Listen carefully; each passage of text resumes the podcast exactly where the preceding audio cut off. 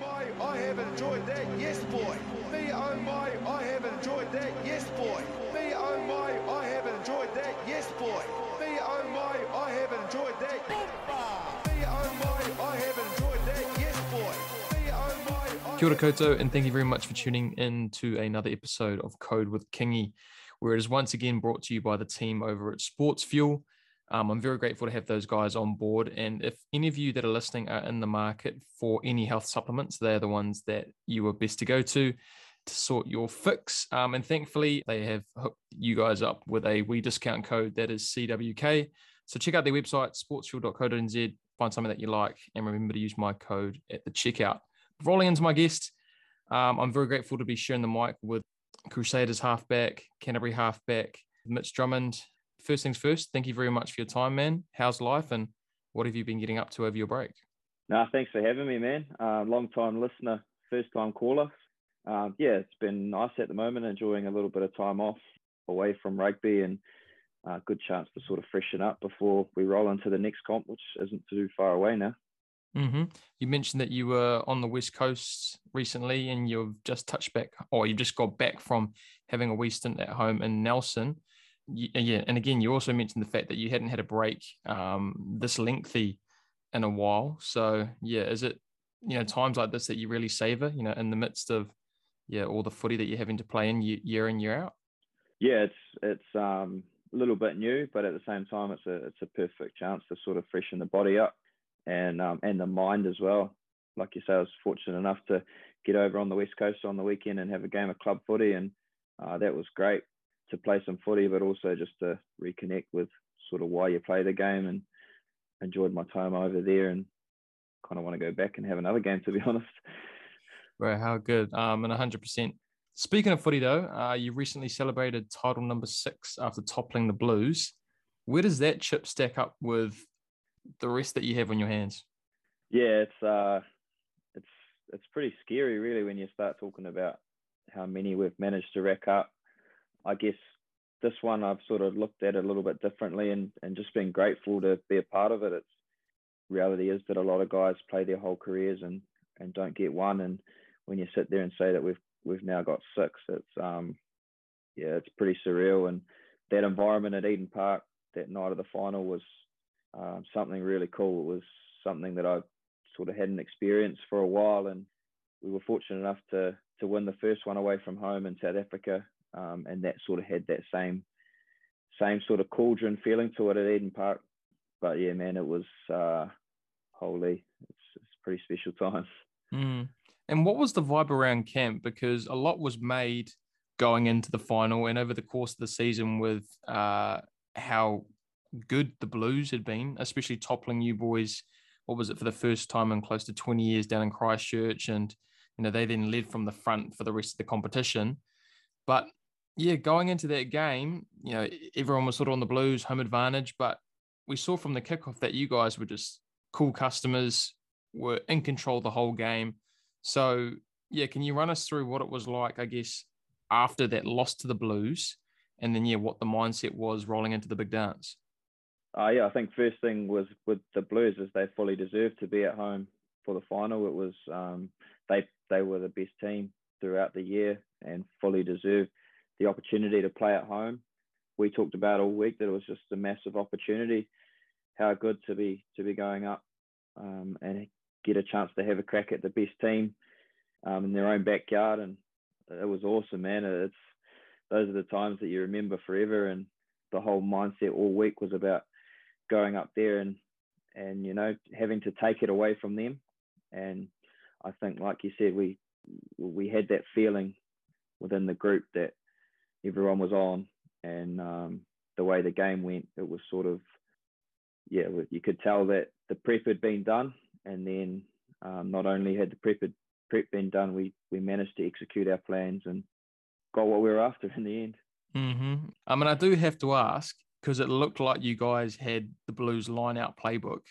Is that just Sam's instincts, Scott Barrett's instincts in the game, or had you guys actually been doing your homework over the course of the season in preparation for that game? Uh, I'm not going to lie. I don't really know what happens in those in those Fords meetings, but man, there was no denying that Sammy, Scooter, Cully, those boys are all over them. They uh, there was a couple there where it sort of looked like it was our ball, but man, those those guys are world class. Sammy, Scooter, um, Cully, and, and they live for that stage as well. I think it's one thing to be world class, but man, on that on that big stage when it counted, um, those guys have turned up time and time again, and they did that again in that final. Yeah, bro, it was um, yeah, it was it was really an impressive watch. I mean, I'm a Hurricanes fan, um, so going into that game, I, I, didn't really have a preference on who won. I probably more so sided with you guys because I could only imagine all of the noise that would have been coming out of Auckland had they broken their hoodoo. But yeah, you guys just performed like a Canterbury team typically performs um, in a final, bro. Doesn't let the the stage get too big for them, and I mean it's just a reflection of the Crusaders over the last probably decade, just how clinical you guys are and the way in which you take your opportunities like nobody else. I mean, you were part of the back end of the Blackadder era, um, and a lot of the successes come obviously what he built, and then when Robertson took over, um, he then I guess propelled you guys to new heights. I mean, I've talked to a couple of other boys um, from from the Crusaders, and and they talk about Razor's ability to keep the environment fresh. Yeah, like how, how, what's sort of been your perspective on that, seeing as you've been as a part of the team for so long? Yeah, I think the type of person that Razor is sort of just changed things up a little bit. I think he's spoken pretty openly around around the way that he themes his campaign. He, he gives the group a vision.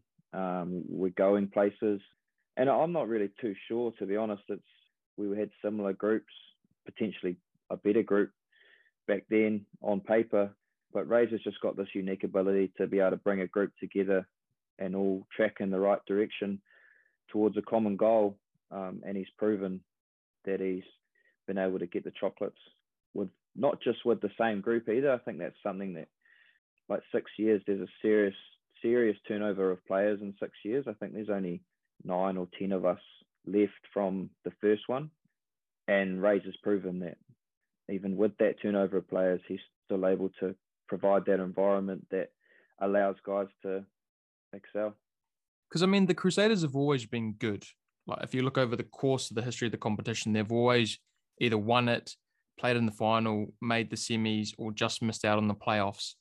But yeah, for him, when when you look at not only the, the success, so as we mentioned, the six titles, but the depth that he's built, and the fact that it's like, well, whenever you know a big name gets injured, someone comes through, and then he's almost an All Black bolter. Um, yeah, again, can you can you touch on like the the environment that you guys have there? Because even like yourself, you know, battling it, battling it out with the likes of Bryn Hall, yeah, Te Toiroa Tahuriorangi coming to camp this year. And then, yeah, you just look across the, the rest of the squad. I mean, like, I pick out someone like George Bridge, for example. He was an All Black starting in a World Cup semi final. And now he can't even find his way into the starting 15 because of the talent that you guys have.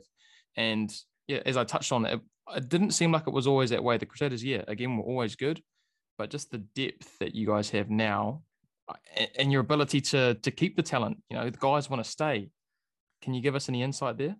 Yeah, I think um, first of all, the one thing that I've noticed along the way is that when young guys like like you talk about injuries and and things like that, and young guys getting a shot, every time a young guy gets a shot, he's always ready.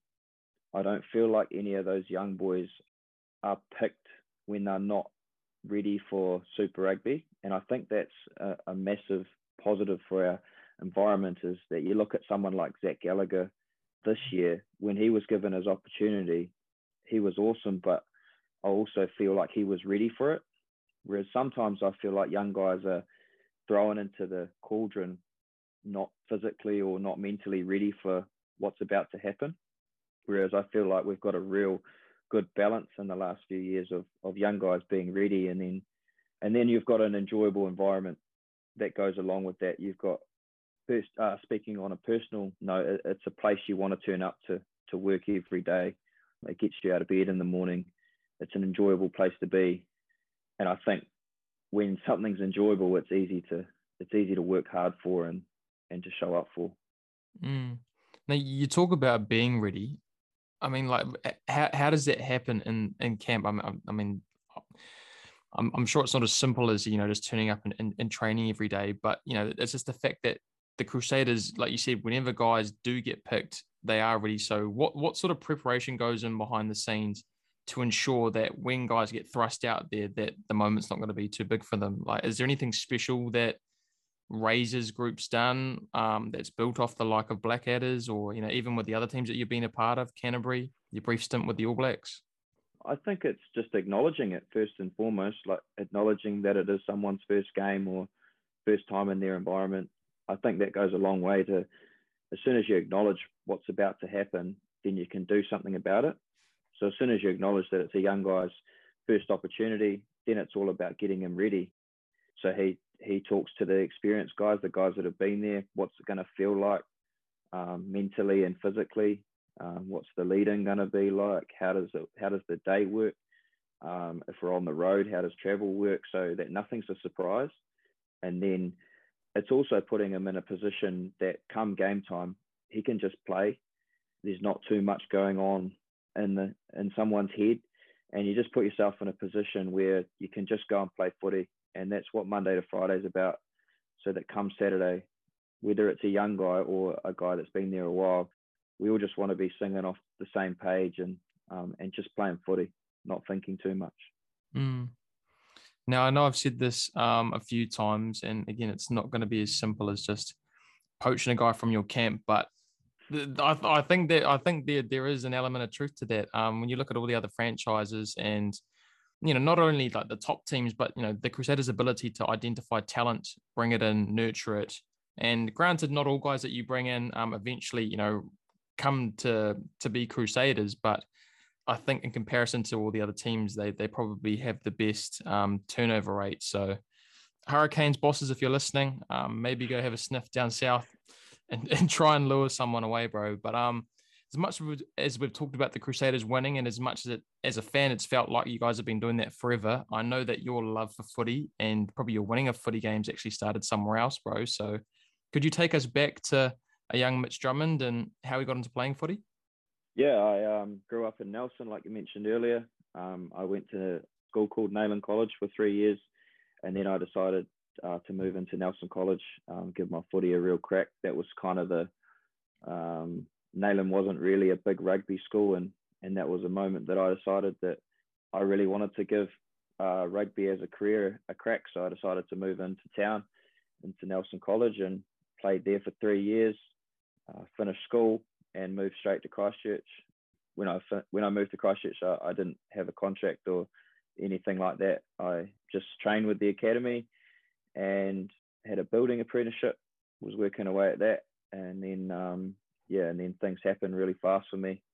From there, yeah, I was signed up for Canterbury sort of seven months after I moved to Christchurch into my building apprenticeship, um, and then linked up with the Crusaders the following year. So yeah, sort of happened more of a life decision to move to Christchurch rather than a rugby one. Obviously, the rugby was a draw card as well. But yeah, then everything really happened really fast once I got down here. So just touching on your time at college, bro, you mentioned the fact you started at Nayland, but then finished off at Nelson. So I'm guessing you're a part of like the the rep teams in the Marlborough or the Tasman region. So was it from like quite a young age that you actually set out to become a rugby player, or was it was it not until you got to you know, the end of your year 10 saw that Nayland was only going to get you so far and that you probably needed to go to a bigger school to work on your craft or to help hone your craft. Um, so, yeah, I guess my question is, you know, at, at what age and at what point of your rugby journey that did you think like, oh, well, I'm not too bad at throwing a pass. So maybe if I spend some extra time doing extras outside of training and, and play at a bigger school, I might be able to make a career out of it. Yeah, I think I had the Kiwi dream like every other kid um, wanting to be a, a, professional footy player, and I always supported the Crusaders growing up. Obviously, um, from up in the region, but yeah, I think it got to a point where I just wanted to be playing against the best guys that were my age and and at secondary school. Um, I had a great time at Nayland, don't get me wrong, but like I said, it came to a point where if I wanted to be playing against the best guys at secondary school level, that I had to had to go to a school that played in that next competition up. And you know, when I was young, that was a big decision. You know, moving schools. But yeah, it, it's it's something that I had to do, and I still feel that I that I had to do it now because um, yeah, I just wanted to play against the best, and to do that, you've got to be playing in the the best competition. Right. So you, yeah, like you said, you played first fifteen there. I saw that you captained them. Um, and then you made the decision to move south down to, to Canterbury um, without a contract. But what were, what was the rugby scene like for Tasman at the time that you left school? And was there ever the possibility that you would stick around? Like, did they offer you a contract? Because, yeah, a guy your talent, I see that you also played a bit of touch whilst at school, and you know, playing at Nelson and it being a small region, I'm guessing that the the RDO um, at at Tasman um, would have his finger on the pulse with all the the talent that's coming through their biggest school in the region. So, yeah, like you said, it was more not so much a, a rugby decision, but also a life decision for you. So, yeah, was there ever the possibility that you um, were a Mako instead of a Canty? Yeah, hundred percent. And to be honest, I've said all along that um, there still is. I've I grew up a, a, a huge Tasman supporter. You know, I went to their first game back in 2006, and I was a massive Tassie supporter growing up. But it, it wasn't a rugby decision. It, it was the easy option for me was just to hang around in Nelson, and mum and dad were really good to me. I, I lived at home, obviously, right through school. I had meals cooked for me. My washing was done for me. Whereas that's the life challenge that I wanted. I wanted to get out of home where suddenly I had to fend for myself. You know, mum wasn't there to do my washing and make me dinners and you know all, all the stuff that I that as young guys we probably take for granted when we live at home. That was the challenge that I wanted to get out and and show that I could do it by myself. Um, yeah, and Tasman was was still an option. Don't get me wrong, and, and it, it was a decision that I uh, stewed on for a while because obviously it was a big move to up in Nelson. You're sort of a a big fish in a small pond, and you come to Christchurch and holy, it's a it's a different kettle of fish down here.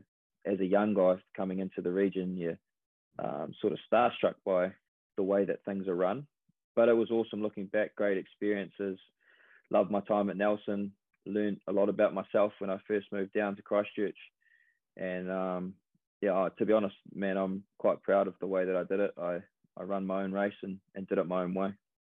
Bro, hundred percent. And if I'm, uh, if my notes are correct, bro, that move paid immediate dividends because pretty much a year after you did move, you already signed a super contract with the Crusaders. So you go down, you're a part of their academy, get hooked up with the the ITM Cup squad. Um, I, I, saw that you also played a little bit of New Zealand 20s in there and even had a run around with the All Black Sevens, again, if my notes are correct, bro. So all of that, plus learning how to cook your own meals, do your own washing. Yeah, did you think that you know when you, when you packed your car you know, I don't know if you had an old school Toyota Corolla or, or, whatever, bro. Like, yeah. So when you got that all packed and you headed south down to Christchurch, did you think that within 12 months' time you'd be playing for a side that you've supported your whole life?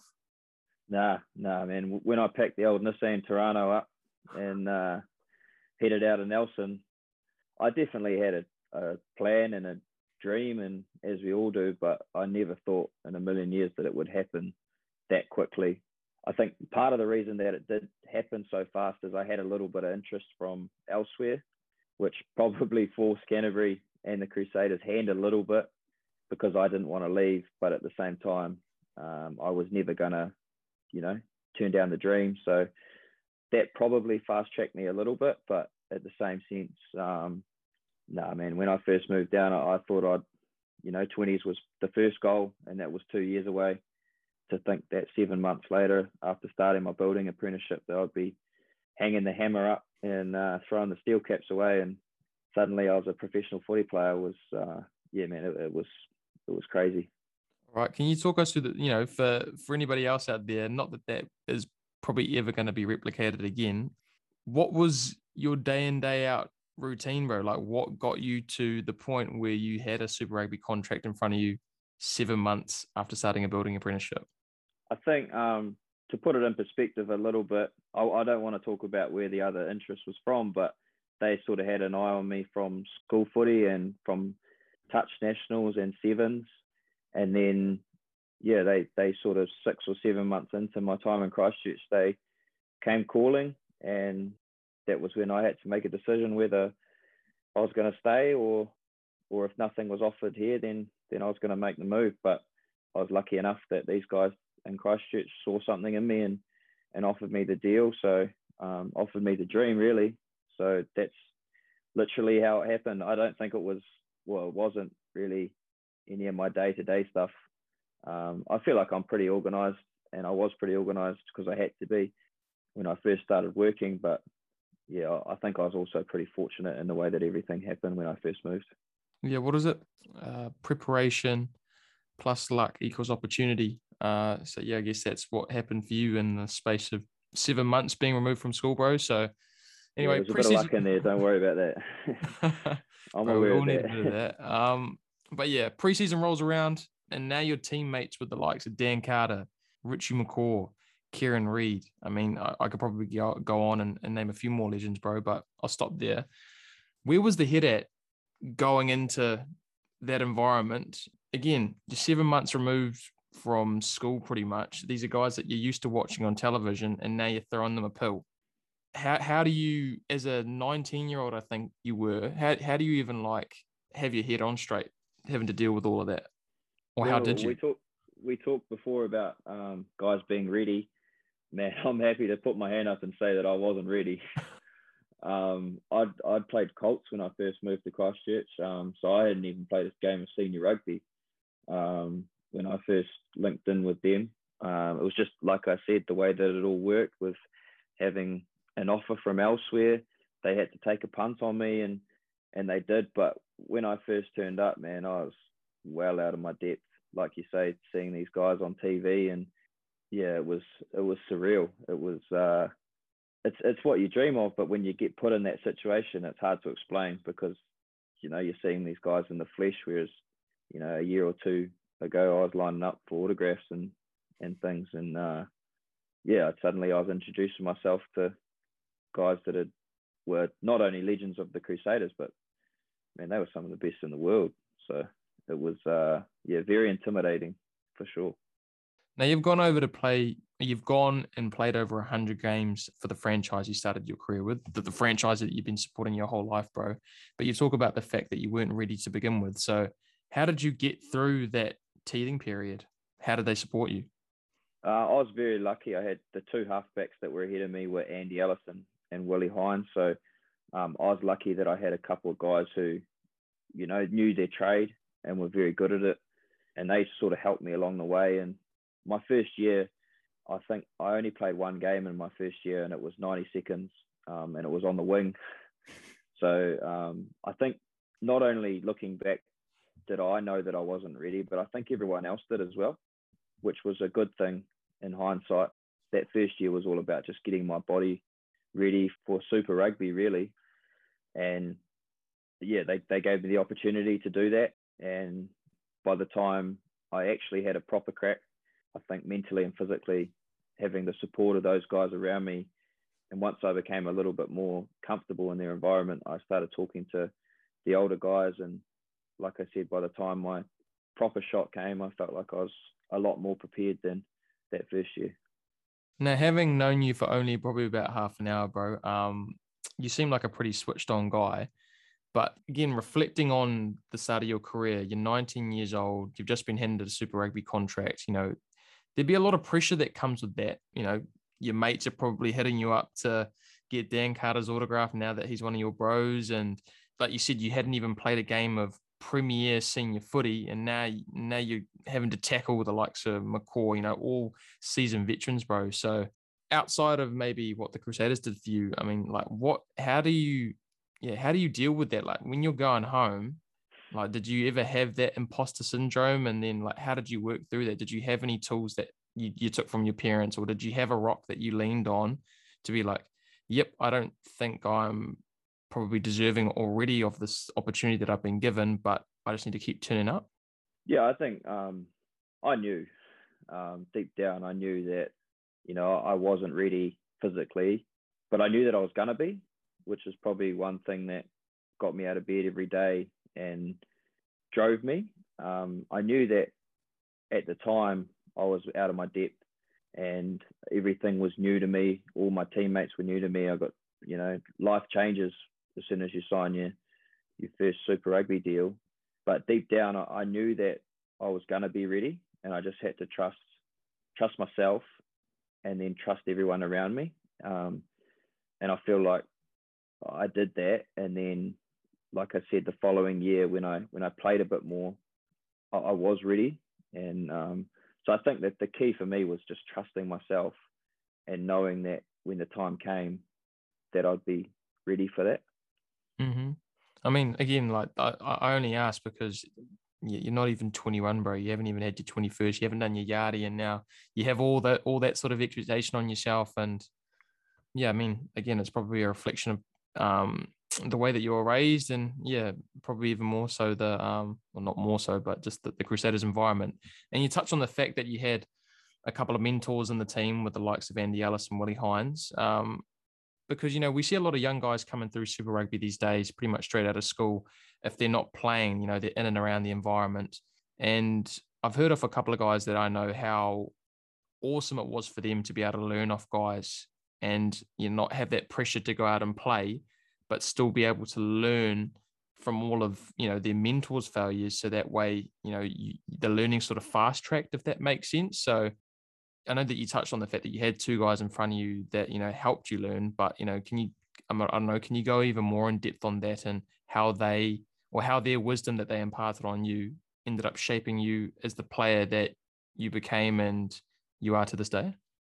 Not there's a obviously there's a lot of like I asked questions. Um, I was pretty willing to learn, but I think just watching how guys go about their work as well. Like uh, when you turn up to training, I obviously didn't know how things operated when I was young and first couple of years in the team, but just being able to sit back and watch, you know, long-term Crusaders, um, All Blacks, and just watch how they go about their work, how much footage they're watching, how they go about their stuff in the gym, how they look after themselves, um, look after their bodies, how they deliver and and uh, learn in meetings, and then obviously how they train and and get ready for you know, for the time that that matters. So um, don't get me wrong, I asked a lot of questions of Andy and, and Willie and took a lot of knowledge from them, but also just being able to sit back and watch. Like it was surreal for me seeing these guys in the flesh, but then being able to be in and around it and see guys uh, preparing to perform. Um, that was infectious and the scary thing is, like I was considered young back then, but man, you look at Super Rugby these days, and it's just getting younger and younger with, um, with guys getting their first opportunities. So it's it's funny how the game goes rolls around in circles. Do you think that's a good thing? I mean, you know, you touched on the fact that you weren't ready, and I'd say that's probably the same for a lot of other guys. And perhaps, you know, what was different in your case is that you were walking into like a world class team, you know, a team that had a a bar and that was winning. Whereas with other teams, that's that's probably not the case. I mean, every every team says that they want to win and that their goal is to win the championship, but realistically, they probably don't have the talent or the experience in those types of games. So, looking at you know some of the guys that have probably been being that have probably been chewed up and spat out because they've been thrown in the deep end too early. Um, yeah, I think yeah, like, definitely a, a lot of uh, sink or swim uh, but I also think that the transition has become a lot easier as well because first 15 rugby is borderline professional these days anyway.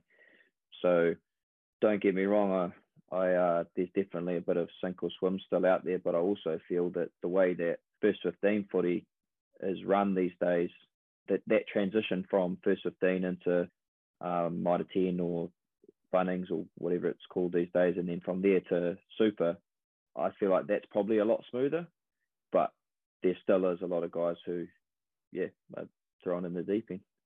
Yeah. Well, yeah, you're certainly right on. Um, yeah, I guess the players coming out of schools these days. I mean, a lot of them look like grown men. You know, some of the guys that I've had to face up against in, in club rugby over the years, bro. It's hard to believe that they're 18 and 19, but yeah, yeah I, I probably wasn't eating enough at school and that's the difference.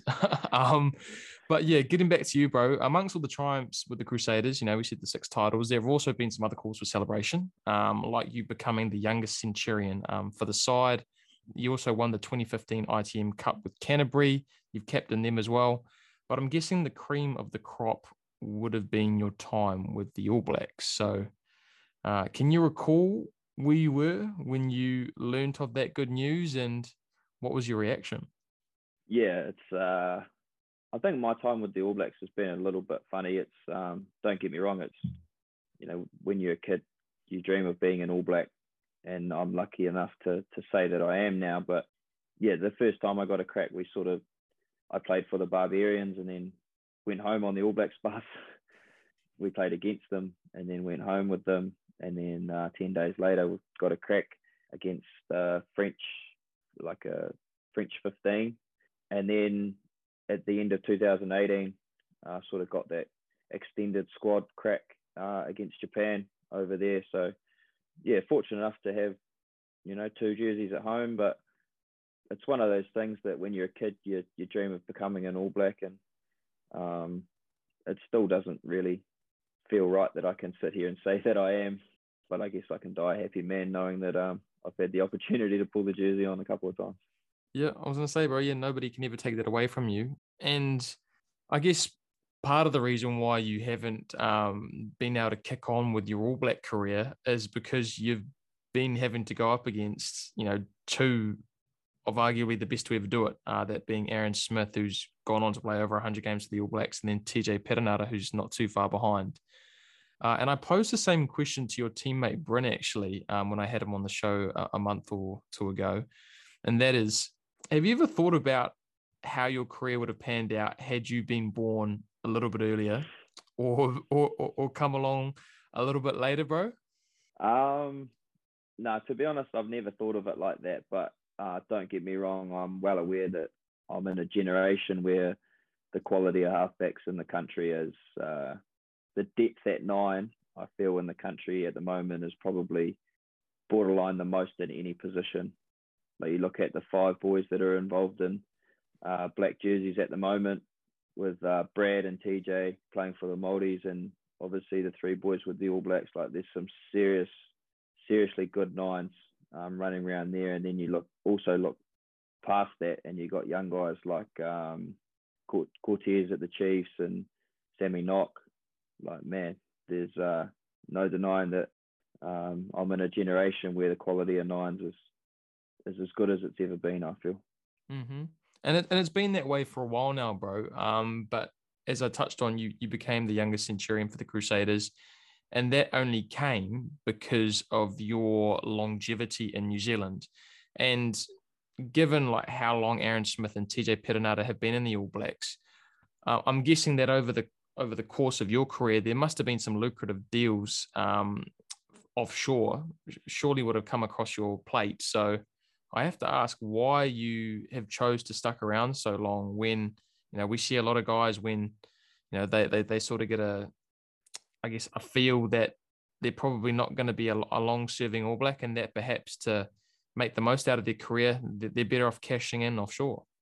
To be honest, I've never really looked at anything offshore. It's um, I guess you can look at it in two ways, and I get the financial benefit of going overseas, but man, I've been fortunate enough to play for a team that I've always wanted to play for, and that I grew up supporting with some of my best mates. And to me, that's you know, can you get much richer than that? like you know, I, Ethan Blackadder lived around the corner from me when we were kids, and they were playing for the Crusaders together. Me and Davey grew up together. You know, I was a groomsman at Richie's wedding. It's uh, I feel like a lot of people, it's easy to look at the financial benefit, and don't get me wrong, I I get that, but like I said, I, I've had the opportunity to play for a team that I love for a long time with some of my best mates, and to me, that's the best part of it. It's pretty refreshing to hear, bro. And again, yeah, it's not that uh, I guess either of us are against um, you know guys cashing in offshores, you know, because guys come from different backgrounds, they have different stuff going on in their lives. But um, yeah, I guess it is just cool to see guys like you actually stick around, and I guess yeah, I guess pay the game back in a way. Um, yeah, and and I've um, I'm well aware that what the Crusaders in Canterbury have given me um, and I'm probably one of the old school that, I just love playing footy here. So why look why look elsewhere at the moment? Mm-hmm. And you've also committed yourself through till 2024. So that's after the World Cup, which is sort of going against the grain. Most guys only sign their contract to the World Cup and then they see what's going on afterwards. So have you have you paid any mind to you know perhaps the day the Crusaders don't want you? Not that you know, knock on wood, that never happens, bro. Um, so I guess what went into the thinking of, of signing into 2024? Was it as simple as you know just wanting to stick around and play with your best mates and play in, in arguably the, the best club team in the world? Um, and then yeah, beyond that, do you have a preference if you were to go overseas? Do you like the look of Japan? Is Europe more your buzz? Yeah, I, I definitely. Um, I'm well aware that in 2024, I think the Crusaders is going to look a hell of a lot different to what it does now. So that's definitely uh, going to change things in my mind a little bit. But signing long term, I, I, life's good. I enjoy living in Christchurch, playing for the teams that I play for. But yeah, definitely by by the time this deal finishes, I'll be 30, and it's professional sport, so it's got to be a two way street. Like it's easy enough to say that you know I want to stay, but I'm I've uh, got my head screwed on well enough to know that um, all it takes is for them to say that you've done your dash. So thanks, but no thanks. Um, but yeah, it's just professional sport, and whatever happens in two years' time will happen. And I think the great thing about playing rugby is the opportunity to to go overseas. And through my career so far, I've been happy in Christchurch, but uh, long term, I think it's uh, something that I definitely look to pursue down the track. Mm-hmm. All right. So there's no chance of you actually um, betting away any overseas deals and getting back to your building apprenticeship. I mean, have you have you ever thought about finishing that off, bro? And, and, and on that point um, of stuff happening off the field, having scrolled through your Instagram, I see that you're also a business owner, bro. And I'm guessing it's actually the the the, the pub that I'm talking about is the Bush Inn. Yep, the hoodie that you're repping, bro. So do you want to talk about that, how that opportunity came to be, and then yeah, maybe a little bit on whether or not you're going to be picking up the tools or unretiring your hammer. Yeah, once once you once you've hung your boots up. No, I, to be honest, I don't think uh, I don't think the building was my was my gig. um, had some long days on site, but uh, yeah, in the last twelve months, it's sort of um, I think as you go roll through your career, you get a little bit more aware that it's going to end at some stage. So life after footy becomes a little bit more uh, important, I suppose. It's it's time to start looking at things to set myself up for life after footy, and the opportunity came up uh, with a, a guy that I grew up with, who's my business partner, Sean McNabb. Um, grew up with him in Nelson, and and he was sort of brought up around pubs and hospitality, and um, he was sort of looking for his first for, his first baby in a in a way, like he wanted his his own little little business, and um, the Bush Inn came up, and uh, I was the other half of the equation. So uh, yeah, it's been great. I've loved I've loved being a part of it. I haven't been hands on uh, as much as I'd like to be uh, moving forward, but I've learned how to pour a pint and change a keg and things like that. So I'm really enjoying being a part of something uh, other than rugby, and um, it's it's definitely something that moving forward could be something that I'm keen to pursue off the field. But um, yeah, the last 12 months has been really, really cool to be involved in something other than rugby. Hissing, bro. Um, and I can only imagine the boys pestering you to set up a bar tab for them, bro. But go on, plug it. Whereabouts is it? And yeah, what can anybody who's listening that happens to be in the area um, look to enjoy uh, at, at your at your at your pub? Mate, we've come on in leaps and bounds in the last 12 months. We're uh, we're at the top end of Riccarton Road in the Bush Inn sort of hospitality area down there. We're a good old fashioned blue collar pub. We've got a 18 pokey machines. We've got a TAB on site. It's all there. Come down and get stuck in. Well, mate, when I'm down in Christchurch, you've definitely got me sold, bro. Um, so yeah, wicked, wicked career, um, and, and wicked to see that you're doing things off the field as well, bro. So I think that that pretty much wraps up everything that I've wanted to cover um, from your life on the field and off of it. But before I let you go, bro, I like to end my interviews with two segments. Uh, the first of which is, could you please take us through your game day routine? Um, yeah, sweet as. Um, I think as I've become a bit more of a, experienced player, my game days routines changed a bit. Um, I'm a lot more relaxed now. I remember earlier in my career, I sort of wake up and sort of play the game before lunchtime. Um, but these days, I'm pretty relaxed, man. It's I like to have a bit of a sleep in, keep my breakfast the same, uh, get out for a coffee, have lunch, watch a bit of telly, try and stay away from rugby as much as I can, and um, and then yeah, when it ro- rolls around time to meet up, it's it's game on. But uh, yeah, man, I'm I'm pretty relaxed. Uh, like I said, I used to have um, all sorts of stuff that I do, but now nowadays it's it's pretty chill. I just roll through whatever feels right. True. So you don't have a consistent playlist, or you know, you don't take your left wrist before your right wrist. Nah, the only I I listen to. Have you seen The Greatest Showman? No. Hugh Jackman. Nah, sweet. Um, I listen to that playlist. It's uh, Jack Goodhue actually listens to it as well, but um, yeah, it's just something a little bit different, I suppose, that I probably do. All right. Well, I have to. Um, I'll, I'll, note it down and make sure to go give it a listen. Um, not tonight, but um, yeah. tomorrow morning, my bro. So yeah, that cracks us on into ten in the bin. So I've just got ten quick fire questions for you, my man, and if you can answer with whatever comes to your mind first, uh, a bit of prep on these. uh, I've listened to a few of your potties, so uh, I've done a little bit of prep, so it should be good to go here. Oh, wicked, bro! That's very humbling. Um, number one, childhood idol. Uh, a guy called um, Samoan halfback called Kahn Fotuali'i. He um he played for my club in Nelson, Stoke, and he, he always just took the time to say good day. And he obviously played for Tassie and for Samoa and the, and the Crusaders. Um, so yeah, he was my my hero growing up. Yeah, uh, I remember him as well. Um, being a fellow halfback, bro. He um, I'm surprised he never. Um, I mean, I'm not sure what. I mean, I'm, I was probably too young to to know where he was at with international rugby, but you know, I remember when he was playing for the Crusaders, he was arguably one of the best nines in in, in the country. So the yeah, fact there was a time um, there where, um, yeah, I think he was he must have been there or thereabouts for the the All Blacks. Mm, but yeah, obviously he chose to represent his homeland, and I'm pretty sure he played in the World Cup. So yeah, yeah, yeah, made something of it. Uh, champion lightweight. Who's the worst Mitch on the sauce? Mitch Hunt. Small body. Uh, yeah, just doesn't handle it um, as well as he could. Oh well, um, while he might not be able to handle his piss, um, I thoroughly enjoyed my chat with him. So yeah, he's a good yeah. man. He's a good man. Don't get me wrong. Yeah, bro, great man. Uh, question number three: Must on a day off? I'm a golfer, so uh, yeah, if the weather's good, I like to get out on course. Now, when you say golfer, um, you're good. Um, I'm competitive.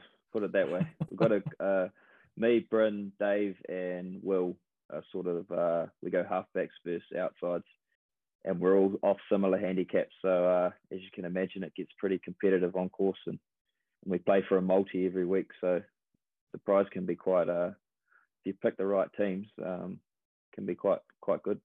True. All right. So keeping each other honest, um, both in camp and out of camp. I like it. Number four, worst coach's pet. Oh, this wasn't on the um the one that I listened to. uh let me think about it. I'll come back to that one at the end. All right, bro. Uh, five favorite cheat meal. Macca's, simple and effective. All right. What's the order? Uh, Big Mac combo, uh, McChicken, and a chocolate sundae. Yeah, that'll definitely go down a treat after 80 minutes. Yeah. Basic um, and effective. cheapest teammate. So who's never uh, Can you remember? Can you remember Tom Sanders? Yes. Loose forward. Mm-hmm. Man, he is a shocker, like a shocker. He used to hold his missus accountable for like having an extra juice out of the fridge. Like he is the worst of the worst. and now he's cashing in with the yen overseas. Oh well, I've never heard somebody keeping their missus accountable. It's typically the other way around, but yeah, yeah. Hey, if it works is, for them, uh, the best of the best. I like it. Um, second dream question number seven. So if you weren't living yours currently, um, what would be a close second? I reckon a golfer, being a professional golfer. It could get a little bit lonely, but yeah, I, I quite enjoy being on course. So yeah, chasing the PGA tour, or maybe that new tour that they're all making mm. millions on. Yeah, bro. Um, I mean, I, I, I won't um act like I know anything about golf, but yeah, if you're good at it, there's definitely a lot of coin to be made. Yep. um, even when you're not winning them, bro. So yeah, maybe I I chose the wrong career. Well, well, I, I don't even have I don't even have a sports career, bro. So yeah, maybe I um just applied myself in the wrong areas. Um, but more so back to you, my bro. Uh, question number eight: biggest grub you've played with or against? I've played with him and against him. Uh, Quinn Strange. Ah, Yeah. I haven't heard that Yeah, name before. Uh, you know Quinn Strange, eh? From yeah, yeah, yeah. I know he was, but yeah, not not not um not considered a Oh, grub. Shocker. Shocker. Ah, At training too, West. true. No, no gentlemen's. No, no. He's uh especially if he's like not playing that week. I'm sure you would have heard stories about guys being in the opposition, like the non twenty three. He's he's one to ruffle a few feathers at training. Hey, well, um, iron sharpens iron. So Yeah, um, yeah. I'm not No, he's good at it anyway. uh, question number nine: best piece of advice you've received. Um, I I used to play a bit of cricket growing up, and uh, one of my coaches said to me, um, "The cream will always rise to the top." Uh, so I've always looked at that as uh, if you work hard enough, you'll uh, you'll get there. Nice, So All right. one, one thing that stuck with me. Primo. Uh, I've got question number ten here, bro. But has anybody come to mind for West Coast Spit? Um, Bro, Kate pie if not. tough. Yeah, no, it's tough. It's um, the skips obviously sit. Oh well, yeah, the skips obviously sit in the coach's pocket, but that's probably fair enough. Probably Sam, since he's not been skipped, he sort of um sort of just sits back and he still is pretty much the captain, but he sort of just sits back and keeps an eye on things and yeah, he uh still thinks he's the captain.